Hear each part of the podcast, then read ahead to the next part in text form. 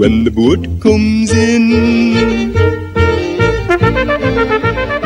On to episode 10, King for a Day. It's an absolutely fantastic episode, a very different kind of episode because Jack is um, in the world of the rich, isn't he? Very much so, because Manners, so Horatio Manners asks Jack to get the price down on this mansion, on this piece of land.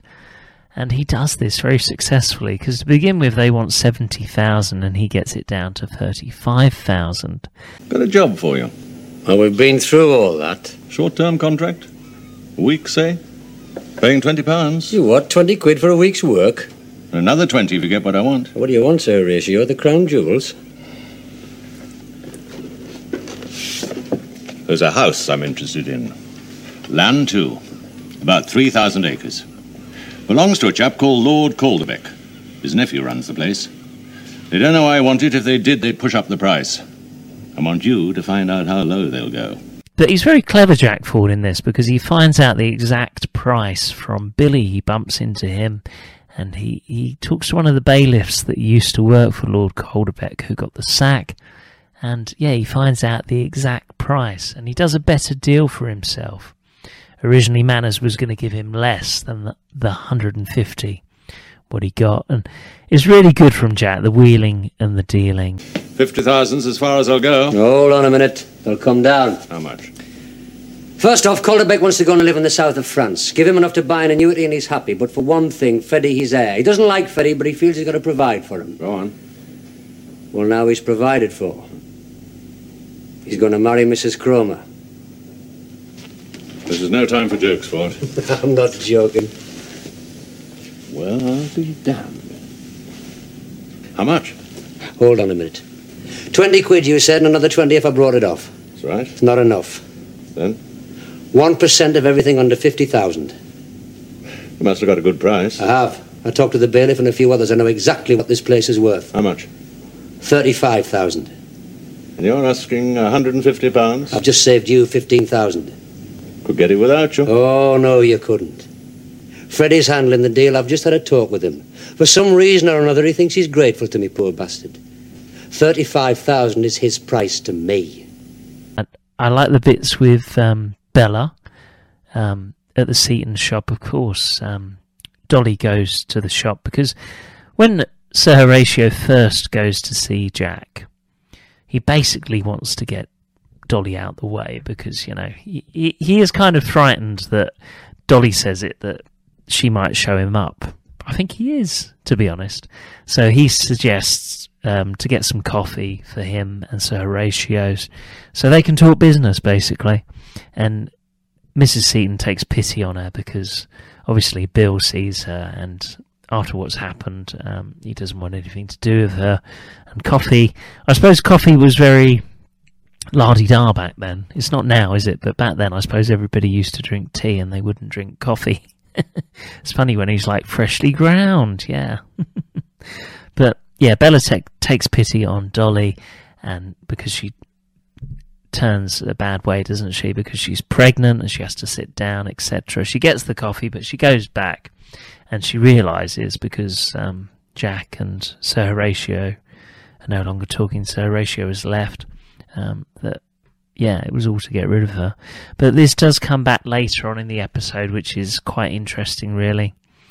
Um, this is the part where, sadly, Dolly has the miscarriage, and I think that was the end of Jack and Dolly. Once that happened, it was never going to be the same. And to top it all off, it was, of course, um, Jessie's coffee. Bella gave her the coffee at the Seaton family shop, just gave it her it was Jessie's coffee, and she says it will choke us if we drink this, and she blames the coffee for the miscarriage. You know, a bit extreme, but um, when the doctor says she's heavily sedated, Jack's like she knows what she's saying. Miscarriages are seldom fatal, Mr. Ford. So I believe, but they can have other effects. Indeed, they do. I'm very sorry.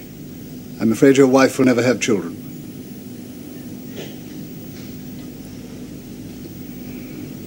Poor Dolly. She's in a private ward. Sir Horatio Manners telephoned from Calderbeck House about it. It's all been taken care of, Mr. Ford. Jack. Hello, bonny lass. What's all this then? Coffee from Mrs. Seaton. Take it back.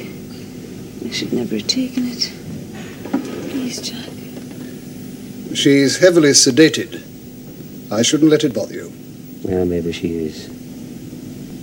But she knew what she was talking about.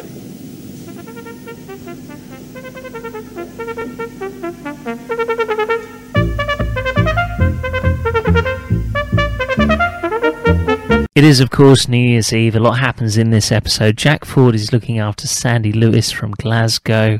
He does a fantastic speech at the union's meeting, and I think Jack learned a lot from Sandy. He really did. I mean, later on it comes out that Jack obviously knows what to say, but he doesn't necessarily believe it, whereas Matt Headley would say what he believed you know, and everybody would believe it. Jack could say anything and they would believe it. That that was the difference, wasn't it? But it's a great episode, and of course they all meet in the pub early on, don't they? They're all there because Billy's working behind the bar. Jack goes into the pub with Sandy, and Tom's there as well. And it's quite funny uh, with Bill the way Bella's trying to get him to go round Jessie's. It's New Year's Eve first footings, as they called it back then, where everybody has to do a party trick. I love that, to be honest. I mean, they should bring it back. no, I, I really like that. I mean, everybody singing around the piano. Of course, it wouldn't happen these days, but you know what I mean.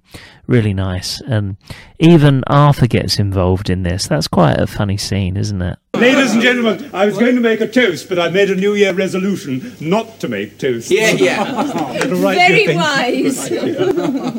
How about you, Tom? You making any resolutions? What for, like? Oh, I see what you mean. I let's think. Uh, ah, in the new year, I'll resolve uh, to keep my fingernails clean. You mean it, I hope. Definitely. I'll put all the muck in my leek trench. Hey, uh, my dad was just telling us he's made a New Year resolution and all. oh, aye. He reckons he's going to smile at all his customers, but he's got a bit out of the habit, so he's going to give us a practice run tonight. Hey, watch it, Billy. Oh, wait, uh, Just a little, innit? Now, don't rush it, Dar.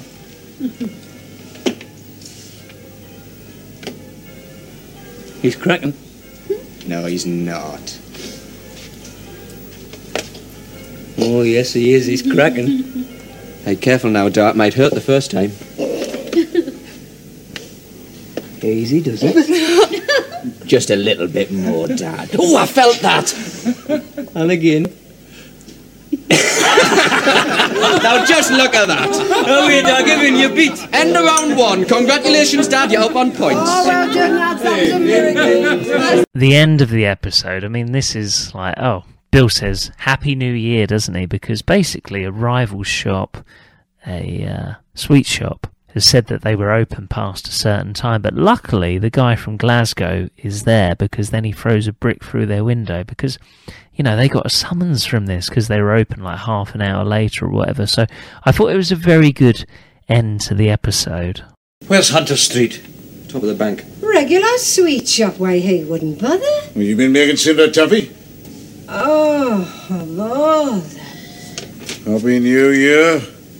Some say.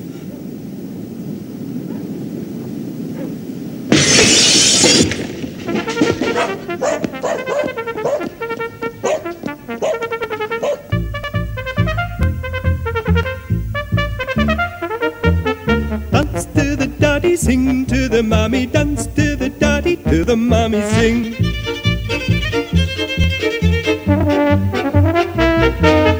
Thou shalt have the fishy on a little dishy, thou shalt have the fishy when the boat comes in.